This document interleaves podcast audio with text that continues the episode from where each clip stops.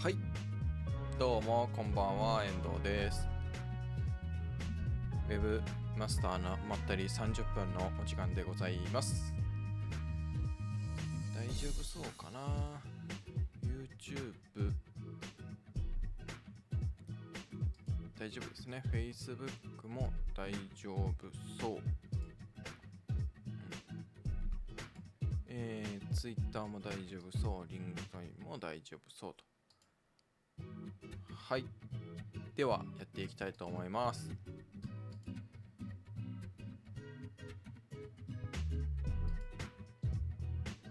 えー、っと、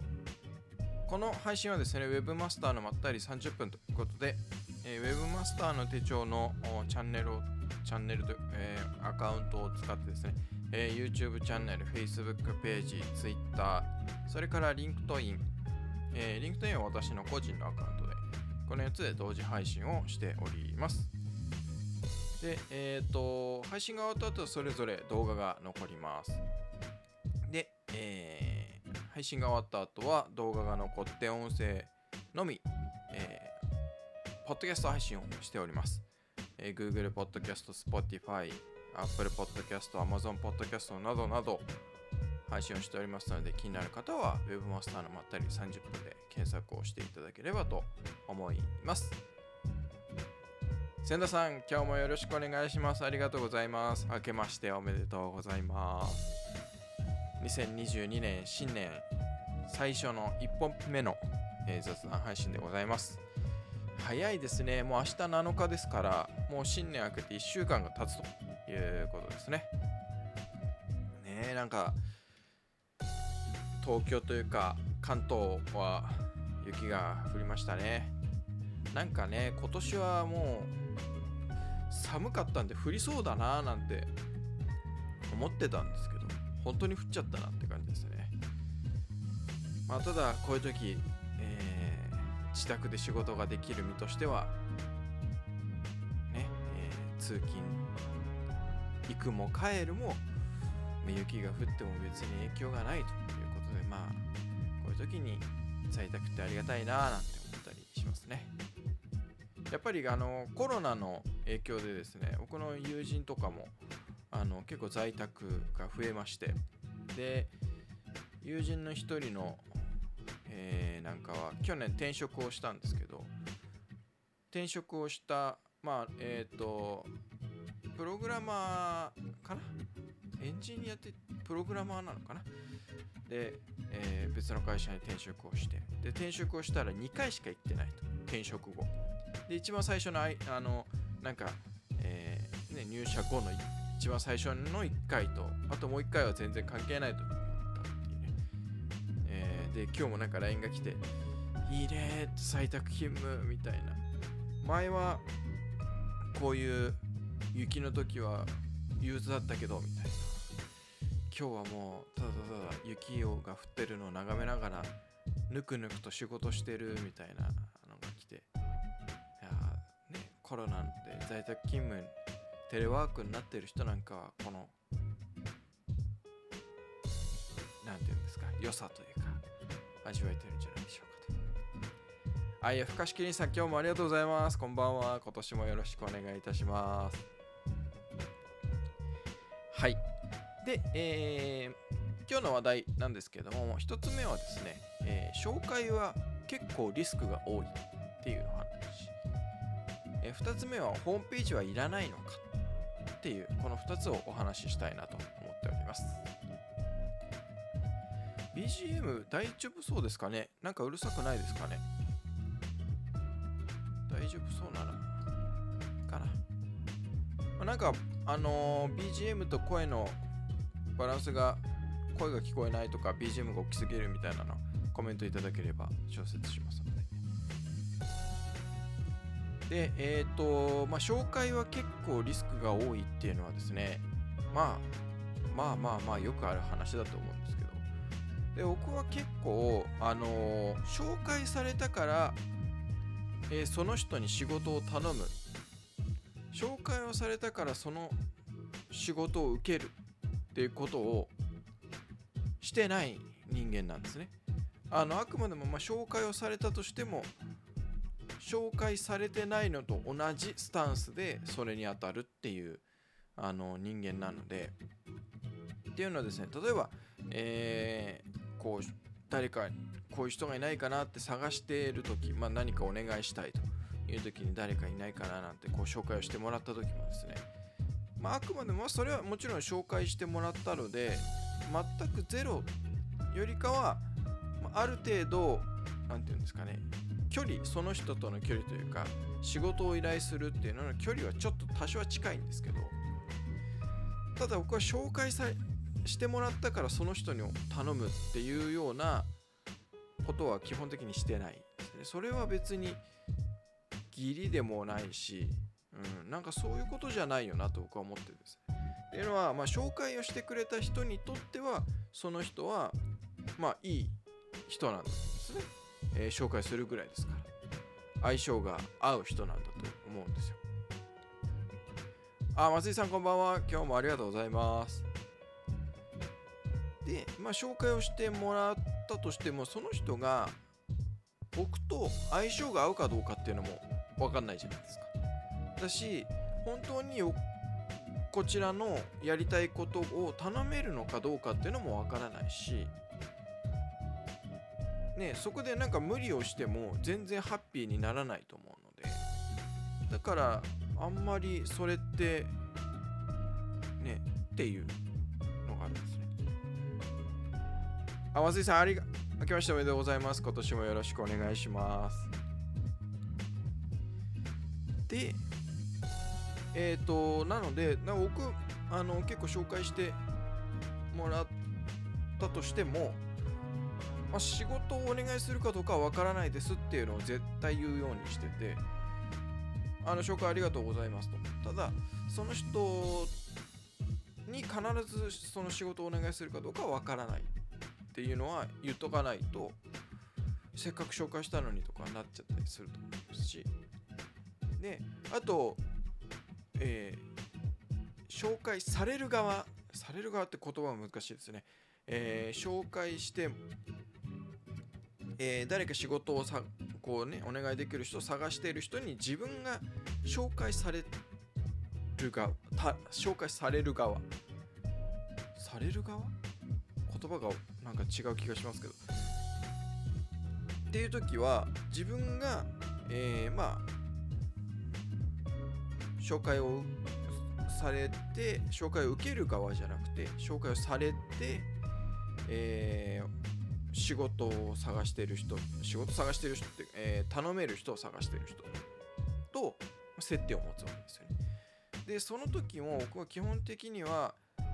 まあもちろんその紹介をしていただいてる人にでそれもですね紹介のあの状況によると思うんですよ僕が自分が誰かに頼んでもしこういう人がいたらぜひ紹介をしてくださいっていうのを頼んで、えー、る場合とそういうの全然してなくて、えー、こういうのでできる人を探してるんだけどまあ遠藤君ととか遠藤さんのところにでなんとかあのどうかなみたいなのっていうのはやっぱり自分が主体的に動いてるのとそうじゃないのとでやっぱり僕は違うんですね。でもちろん主体的に動いて、えー、紹介をしてくださいと頼んでる場合はもちろんそれはあの頼んでる側なのでちゃんとやるんですけど、まあ、そうそういうとちゃんとやらないのかって話になっちゃいます。あのそうじゃなくてまあ探してってこういう人がいるんだけどあじゃあちょっと一回お話を伺いましょうかっていう場合はもうその紹介をしてくれた人の顔を立てるとかも僕の中ではあんまりまあもちろんその失礼があっちゃいけないっていうのはあるんですけどなるべく顔を潰さないようにっていうのはあるんですけどただそこはもうかなりフラットに近いので僕の場合は。もう全然あのーあもう僕と合わないなってんだったらごめんなさい無理ですって普通に言いますしでなんかあのこちらのやり方というかこちらのこう物事の進め方というか価値観が合わないとかね。もうやり方と合わないっていうことだったらもう全然あのー、別に全然他の方選んでいただいてもいいでしょ他のところ行っていただいても。無理に僕に依頼をしないでいただいて結構ですっていう感じなので。でそれってなんかやっぱそこでなんか自分が、えー、誰か仕事をこういうのお願いするっていうのを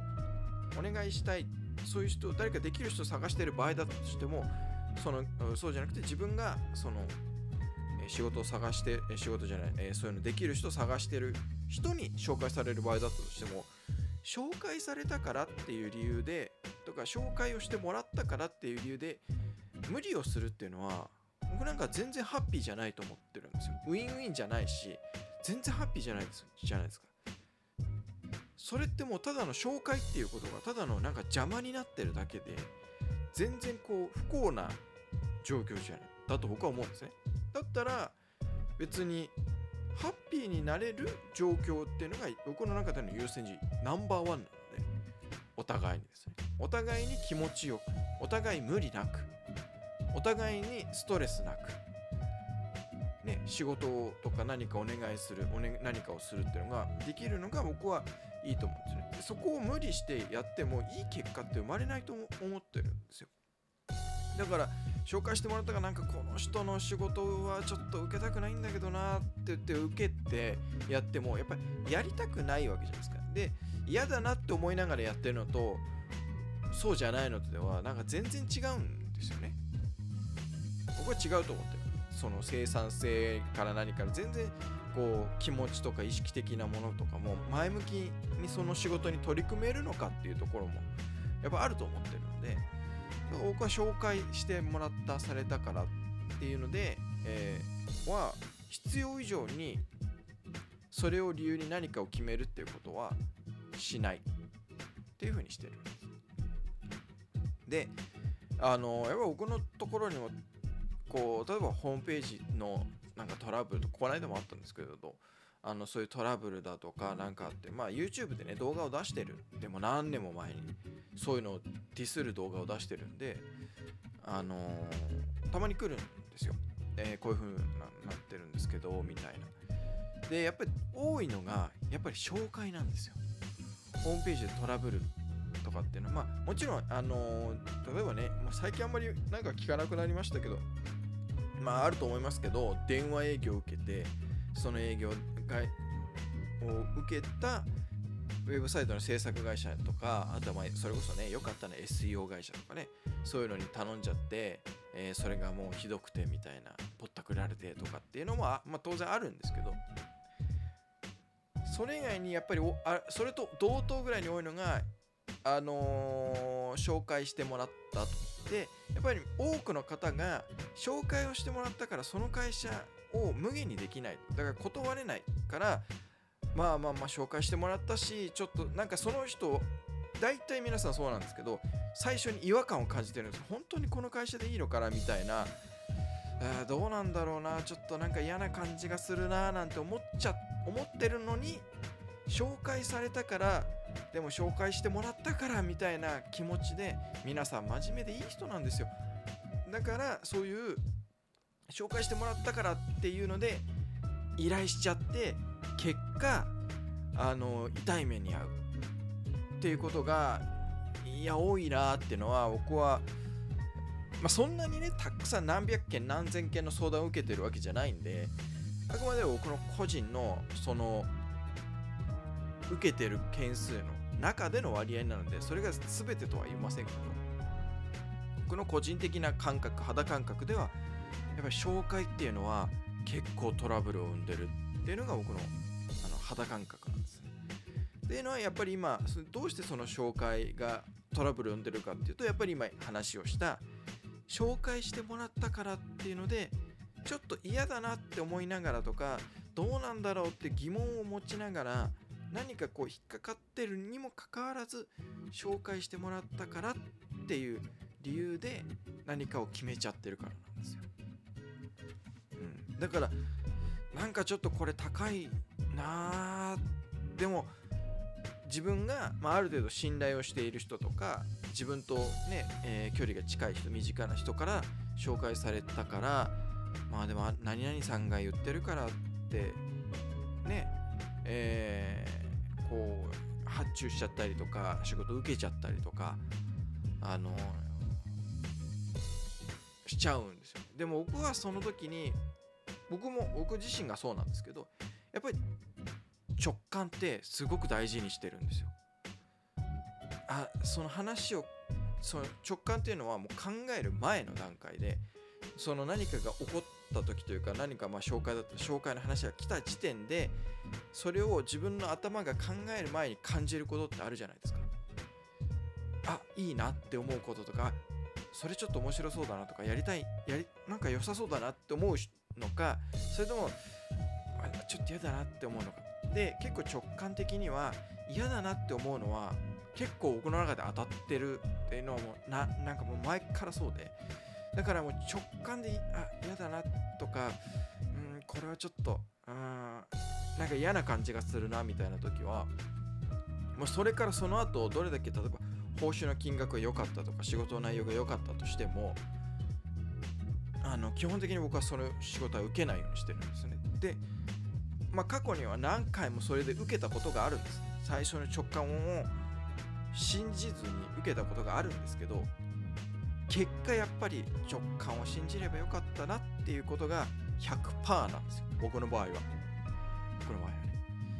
だからその直感を今は100%信用している信じている。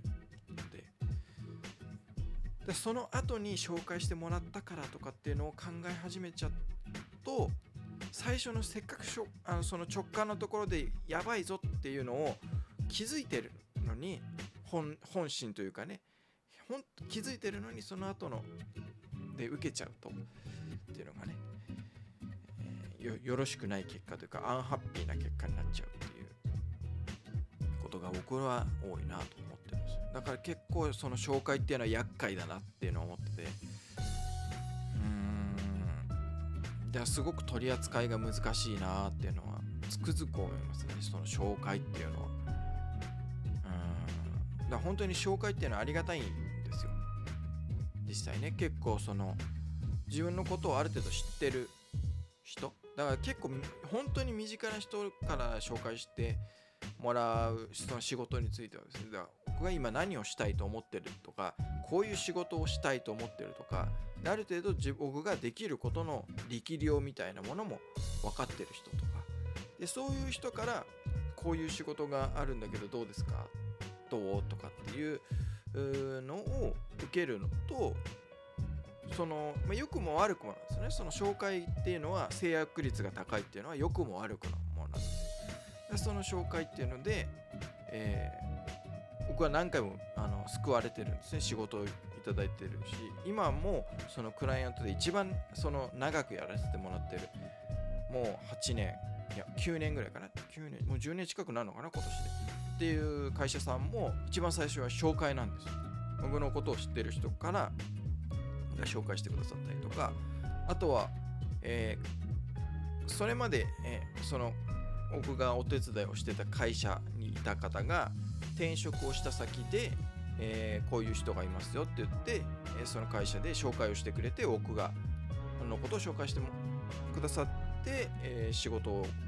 になる仕事が発生するっていうような紹介もあるので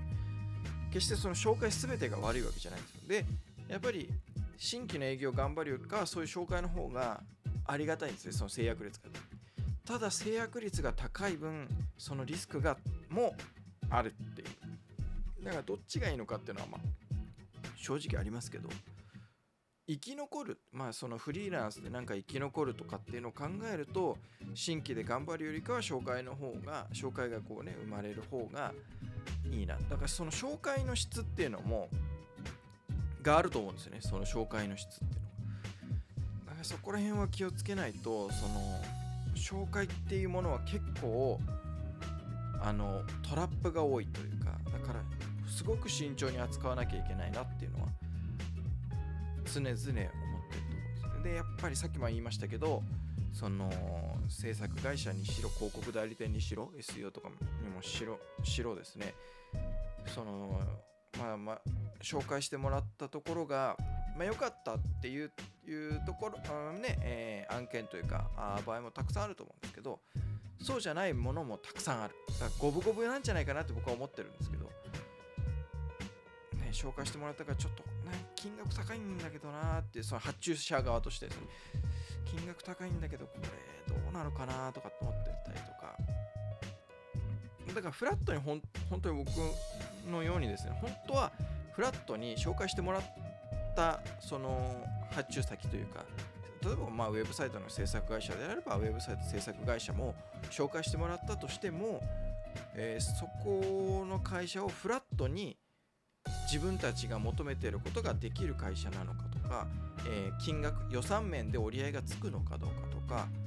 えー、ある程度まあ例えば実績どういう実績があるのかとかか実績も実績あるなしじゃんっていうのもまあ大事なんですけどその過去にその会社が作ったウェブサイトの実績っていうのがデザイン面とかね機能面とかそういうもので自分たちが作りたいと思ってるウェブサイトと合ってるのかどうかっていうのもあると思うんですよ例えば本当になんか、えー、ポップなあね、えー、ちょっとウェブサイトをたくさん作ってるような会社に自分たちはちょっと高級路線の印象を持ってもらえるようなウェブサイトを作りたいっていう時にそれが本当にその会社に依頼するのが最適なのかと。もちろんその制作会社としたら作れますよっていうはずなんですよ。そこであの作れないっていう、えー、ウェブサイトがいたら逆に僕は信頼しちゃうんですけど自分たちではそうそれは得意としてないので自分たちではお役に立てませんっていう会社の方が僕は信頼できるのでもうほんとホワイトリストに載るぐらい。あじゃあその会社のテイストに合うような案件が出た時にはもうすぐそこに依頼しようっていう感じになるんですけど。まあだから本当気をつけないとそういうところも含めですね。本当フラットに、見て判断してだ紹介を受けてたとしても本当はいろんな ある程度ですねまあ数社他にも候補を持ってた方がいいんじゃないかななんていうふうには思いますね。えー、夜更かし芸人さん、私も自分の直感に従って行動します。いや、直感した従った方がいいですよね。僕も、もう直感に従うようにしてます。大体トラブルの時ってね、気づいてるんですよ、その前に。うん、っていうのが多いな。それが皆、ね、全員が全員に当てはまるかどうか分かりません。あくまで僕の場合です。千田さん、えー、取引商材の性質上、書面でガチガチに契約しない限り不安ですねと。ねえ。いや、契約しててもっていうとこがあるんですよね。あのー、まあ、あんまり話さない、内容詳しくは話さないんですけど、まあ、よくあるのとかはやっぱり、えー、ね、えー、契約して発注をして、で、でもそこで滞って、途中でね。途中で何かこうトラブルが起こって滞ってでもうなしにしてくれと契約解消してくれとその例えばまあシステム開発をするにしても何にしてもウェブサイトの制作をするにしても制作のその完了までいかずに途中で何かっていうね。でそこでトラブルになって、えー、じゃあね契約書の書面上は例えばねこうなった時にはいくら払い戻しをするとか全額返金するとかってあったとしても実際にその返金が行われないとか、でその例えば数百万円払って、えー、るのにで契約上は例えば返金ねここの段階までだったら全額返金しますとかなってるのに返金がされないとかってなっちゃうともう次やるのってもうやっぱもう裁判とかねそういう弁護士さんに入ってもらってなんかっていう話になっちゃうじゃないですか。ねねでなんかそういうのってまあなんか僕も何何件か見てますけど見てますって今今見てるわけじゃないですよ過去にそういうのを、ね、あの身近な人とかそういう、こういう状況なんですみたいんで、えー、連絡というかね、えー、問い合わせが来た時のを見てるとやっぱり裁判になっても取り戻せないですよね大体は。まあ、よっぽどその相手の会社があのお金潤沢にあって口座でね差し押さえとかができればあれなんですけど大体もう返金しませんっていうのが返金しないなのか返金できないなのかっていう、だ返金的には口座にもうお金がないっていう会社に対してはもう返金しろって言っても返金できるものがありませんみたいなねいうこともあったりするんでまあそうするとねもうそれを追っかけ続けるのかっていうね裁判。費用もかかるし弁護士費用もかかるしどんどんどんどん出費が重なってってっていうね。ってなるとまあ変な話泣き寝入りじゃないですけどあれどっかでもう踏ん切りつけてまあ痛い勉強代だったなっていう風になっちゃうのが多いんじゃないかなっていう感じがするんですけど。まあもちろんねあの当然ですけど当然契約書はやっといた方がいいんですけど。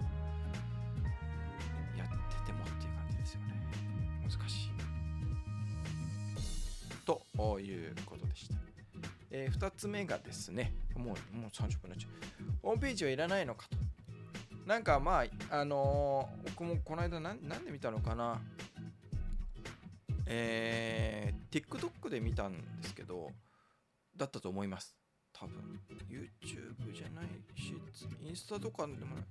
多分 TikTok のなんか広告なのかななんかで見たんですけど、そのもうホームページとかブログはいらないって、まあね、こうコンサルタント的な方があの話をしてたりするじゃないですか。で別に僕はそれはいいと思うんですけど。でそのもうブログとかホームページなんていらないよみたいな。っていうのは僕はまあそれこそ半分合ってて半分間違いだと思ってるんですよ。っていうのはそれはもう扱うもの？扱う商品というか。とかその会社とか。によってあのそれは当然ホームページいらない。でで結局あの LP を作りましょうみたいな話になっていやいやホームページと LP と結局ウェブページやないかいみたいな ツッコミはまあ置いとくとしてですね。結局まああのそういうコンサルタントの人が言ってるのは、まあ、LP を作ればそれでいいみたいな話なんですけど、まあ、それはねそれとして。それはそれで済む場合もあると思うんですよ。でそれで済めば別にブログで頑張る必要もないし、え、別にホームページ作るね、え、お金かける必要もないと思うので僕はそれは合ってると思うんですねただそうじゃない場合もあるということでだもう、まあ、極端な話をしちゃえば例えば、えー、トヨタとかねそういう会社がホームページいらないのか全部 LP で済むのかって言ったらそういうわけじゃないじゃないですか。でホームページも作るし LP も作るわけ。じゃでそれはあくまでもそれぞれツールなので何をしたいのか。でその何をするしたいかそのしたいことに合わせてどのツールを選ぶのがいいのか。っていうことですよね。だからまあそういうところがないと結局ホームページはまあいらない場合もたくさんあると思いますし逆にホームページがあった方がいいっていう場合もある。と思まあ、一概にそのホームページはいらないっていうのは言葉足らずなのかなっていう感じがします。まあ、言葉足らずの方がインパクトがあるんでいろんなこうね、解釈ができるというかね。あれなんですけどね。まあでも無理してホームページを作る必要はないっていうのは僕もあります。あった方がいいよねっていう場合だけ作ればいいと思うので僕なんかの場合だったら別に僕のホームページっていらないんですよ。ただ、まあ、仕事柄ね、あの一応遠藤聡 .com っていうのがあるんですよ。でも、まあ、見たことある方はもういらっしゃるかもしれないですけど、まあ、ほとんど更新もしてないし、あの、ある程度ね、えー、まあ、ホームページっぽくなってますけど、じゃあ自分の今のサービスというか、えー、やってることがそのホームページを見れば100%反映されてるかっていうとそんなことはないんですね。なんでかっていうと、まあ、皆さんあのご承知のようにですね自分のことを言うか最優先にならないのででやっぱり、まあ、これはね個人でやってる方というか一人でやってる方はやっぱり自分たちのウェブサイトってどんどんどんどんないがしろになっちゃうんですよね。良くないと思うんです。あのですけど声がちっちゃくなっちゃう。だから正直あれも、えっ、ー、とそのエンドサトシ .com っていうのも今のところワードプレスで作ってるんですけど別にそれこそペライチで作ってもいいわけですしあとは、まあ、ジンドゥとかあでも作ってもいいしペライチのねでこうそれこそ LP みたいでこうこういうんですっていうなんていうんですか、まあ、それも作ったりしてるんですよそれでも別にいいわけなんですよ、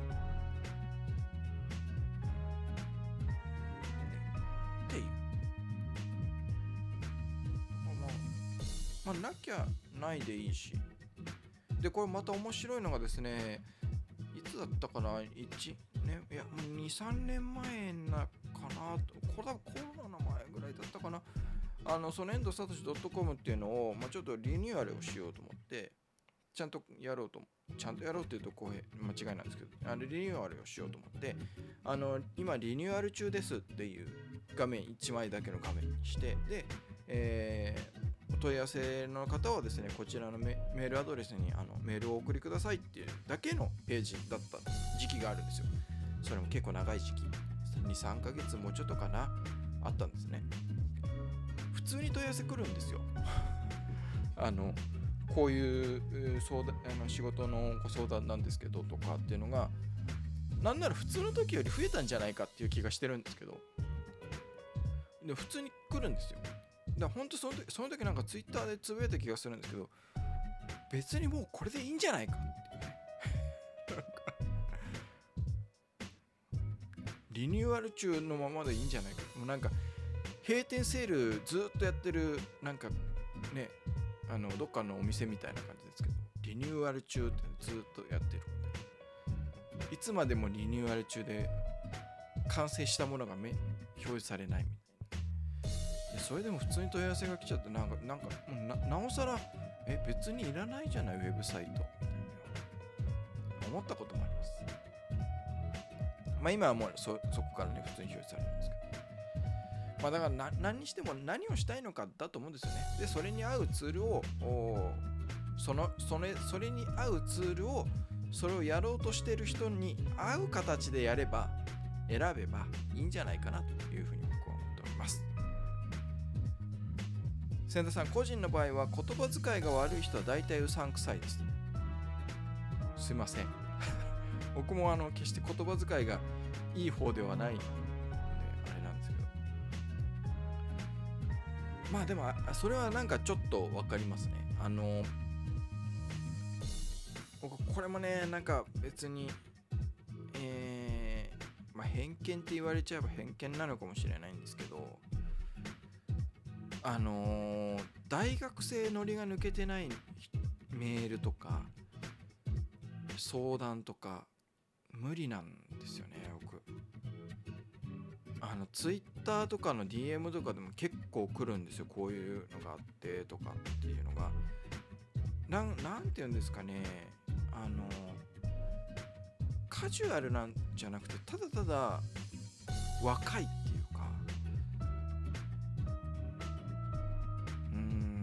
か学生が抜けてない感じというかまあその人がね大学に行ってたのか高卒なのかとか全然知らないんでこうこちらのそれはもう勝手な解釈なんですけどでもしかしたらその方が、えー、30代とか40代の方かもしれないんですけどなんかもう学生なんか大学生から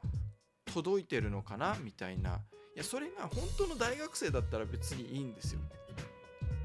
本当に本当にあの大学生でその大学生がその問い合わせをしてくるとか何かそういうメールを送ってくるならいいんですけど、まあ、一応会社の、ねえ、社員の人がその会社の肩書きを背負ってメールをこう送ってくるときになんか大学生がメール送ってきてるのかなみたいな。そういうのは僕も、まあ、うさんくさいっていうよりかはなんかもう相手にしない